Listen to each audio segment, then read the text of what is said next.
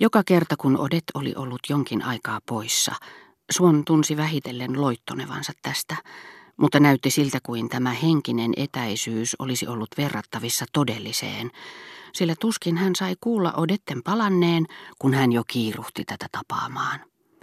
Kerrankin he olivat periaatteessa lähteneet kuukauden risteilylle, mutta joko he muuttivat mieltä matkan aikana tai sitten herra Verderin oli salakavalasti järjestänyt kaiken etukäteen ollakseen mieliksi vaimolleen, eikä paljastanut vakituisille suunnitelmiaan kuin vähin erin.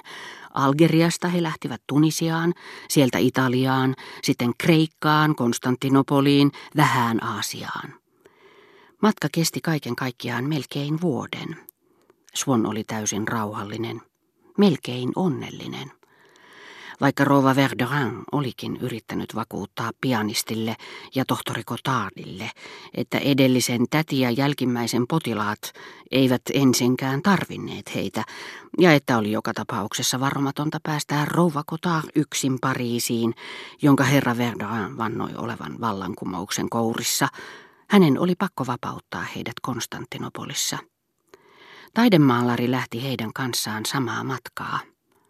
Eräänä päivänä näiden kolmen matkailijan jo palattua, Suon huomattuaan raitiovaunun menossa Luxemburgiin, missä hänellä oli liikeasioita, hyppäsi sisään ja huomasi istuvansa vastapäätä Rova Kotardia, joka suoritti päivän virallisia vieraskäyntejä sotaasussa, sulkahatussa, silkkileningissä, puuhka kaulassa, käsissä puhdistetut valkeat hansikkaat, sateen suoja ja käyntikorttikotelo.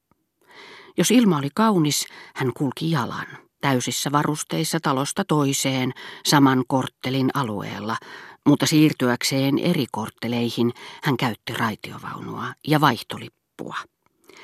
Aivan ensi hetkinä ennen kuin naisen synnynnäinen hyvän tahtoisuus oli ehtinyt puhkaista pikkuporvarillisen tärkkäyksen, ja kaiken lisäksi epätietoisena siitä, sopiko Swannille puhua Verdrääneistä, hän toisteli kaikessa rauhassa hitaalla, taitamattomalla ja lempeällä äänellään, jonka raitiovaunu hetkittäin hukutti jyrinäänsä keskustelun aiheita, jotka valitsi niiden joukosta, joita kuuli ja toisteli niissä 25 asunnossa, joiden portaat hänen oli päivässä noustava. Olen varma siitä, että teidän tapaisenne aikaansa seuraava mies on nähnyt Mirli Tuunissa Macharin maalaaman muotokuvan, jota koko Pariisi juoksee katsomassa. No, mitä mieltä te siitä olette? Oletteko te niitä, jotka ihailevat vai niitä, jotka moittivat? Salongeissa ei nykyään muusta puhutakaan kuin Macharin muotokuvasta. Ei voi olla valittu, ei viisas eikä armoitettu, ellei pysty lausumaan mielipidettään Macharin muotokuvasta. Swannin vastattua, ettei ollut nähnyt koko muotokuvaa, Rova Kotaa pelkäsi loukanneensa häntä, pakotettuaan hänet tavallaan tunnustamaan sen. Ei, mutta sepä hauskaa. Te ainakin sanotte sen suoraan, ettekä kuvittele joutuvanne häpeään, vaikka ette olekaan nähnyt Masharin muotokuvaa. Minusta se on hienosti tehty. No hyvä, minä olen nähnyt sen. Mielipiteet käyvät joko puolesta tai vastaan. Jotkut väittävät sitä liian siloiseksi, puhuvat kermakakusta, mutta minä olen toista mieltä. Se ei tietenkään muistuta ystävämme kauriin silmän sinisiä ja keltaisia naisia, mutta minun on pakko tunnustaa suoraan, vaikka vaikuttaisin kuinka vanhanaikaiselta, että minä kerta kaikkiaan en ymmärrä. Luoja paratkoon, tunnustanhan minä, että mieheni muotokuvalla on ansionsa. Se ei ole aivan niin outo kuin mitä kauriin silmä tavallisesti tekee, vaikkei hän olekaan malttanut olla maalaamatta sille sinisiä viiksiä. Mutta Mashar, voitteko kuvitella, että olen juuri menossa erään ystävättäreni luo, mistä johtuu, että minulla on onni nauttia seurastanne, jonka aviomies, hänkin on lääkäri, on luvannut tohtorille, että jos tämä valitaan akatemian jäseneksi, hän teetättää uuden muotokuvan Masharilla. Onhan se tietenkin kaunis toiveuni. Muan toinen ystävättäreni väittää pitävänsä enemmän Leloirista, minä en ole mikään taiteen tuntija ja Leloirin tekniikka voi olla korkeampaa luokkaa, mutta minusta muotokuvan suurin ansio on näköisyys ja nimenomaan miellyttävä näköisyys, etenkin jos se maksaa 10 000 frangia. Tuotuaan julki nämä mielipiteet, jotka sijoittuivat samalle tasolle kuin hänen hattunsa sulka, käyntikorttikotelon numero, pesulassa hänen hansikkaisiinsa musteella piirretty merkki ja epätietoisuus siitä, voisiko hän puhua Swannille Verdorääneistä vai ei, Rova Cotard, nähdessään, että Rue Bonaparte, mihin kuljettajan oli määrä jättää hänet, oli vielä kaukana, kuunteli hyvää sydäntään, joka neuvoi hänelle aivan toisenlaisia sanoja. Kyllä varmaan ovat korvanne kutisseet, hän sanoi, sillä aikaa kun olimme risteilyllä Rova Verderanin kanssa. Me nimittäin puhuimme vain teistä. Swan, joka luuli, ettei hänen nimeään koskaan mainittu Verderanien aikana, hämmästyi suuresti.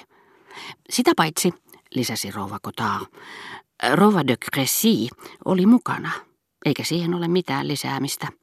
Oli Odet sitten missä tahansa, hän alkaa ennemmin tai myöhemmin puhua teistä, ja niin kuin varmaan arvaatte, hän ei ainakaan puhu pahaa. Kuinka? Ettekö te usko minua? Hän sanoi huomatessaan Suonnin torjuvan kädenliikkeen. Ja tosi vakaumuksen puuskassa, ilman taka-ajatuksen häivääkään, hän tarttui sanaan, jota käytti siinä mielessä, missä sitä käytetään puhuttaessa hyvien ystävien välisestä kiintymyksestä. Mutta Odethan jumaloi teitä. Teistä ei kyllä tohdi sanoa samaa hänen aikanaan, silloin ei enää muusta puhuttaisikaan. Oli sitten kysymys mistä tahansa, jostakin taulusta esimerkiksi, niin hän huudahti, jos Swan olisi täällä, hän sanoisi teille oikopäätä, onko se alkuperäinen vai ei, siinä hänelle ei kukaan vedä vertoja.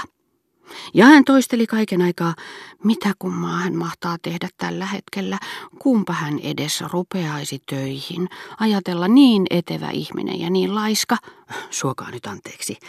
Olen varma siitä, että hän ajattelee meitä juuri tällä hetkellä, hän pohtii missä päin me mahdamme olla. Sitten hän sanoi jotakin, se oli oikein somasti sanottu. Roa Verdorin kysyi, kuinka te voisitte tietää, mitä hän tällä hetkellä tekee. Tehän olette hänestä 800 virstan päässä. Silloin Odet vastasi, ystävän silmälle ei mikään ole mahdotonta.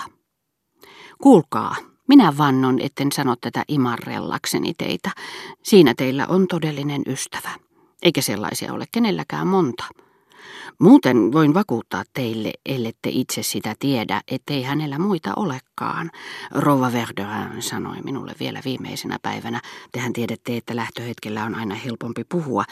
En minä väitä, etteikö Odet pitäisi meistä, mutta mitä vain sanommekin, ei juuri paljoa paina sen rinnalla, mitä herra Swan hänelle kertoo. Voi hyvä Jumala, onneksi kuljettaja muisti pysäyttää. Teidän kanssa jutellessa oli mennä ohi koko Rue Bonaparte. Olkaa niin kilttiä sanokaa, onko hattuni töyhtö suorassa. Ja rouva Cotard veti puhkastaan valkohansikkaisen kätensä, ojentaakseen sen suonnille, jolloin siitä vaihtolipun myötä lehahti näkymä paremmista piireistä, joka pesulan hajun siivillä levisi raitiovaunuun. Ja Suonnin sydämessä lainehti hellyys rouva Kotaaria, jopa rouva Verderääniäkin kohtaan, melkein samassa määrin kuin jos kysymyksessä olisi ollut Odet. Sillä hänen viimeksi mainittua kohtaan hellimiensä tunteiden vapauduttua kaikesta tuskallisesta, ne eivät juuri enää muistuttaneet rakkautta.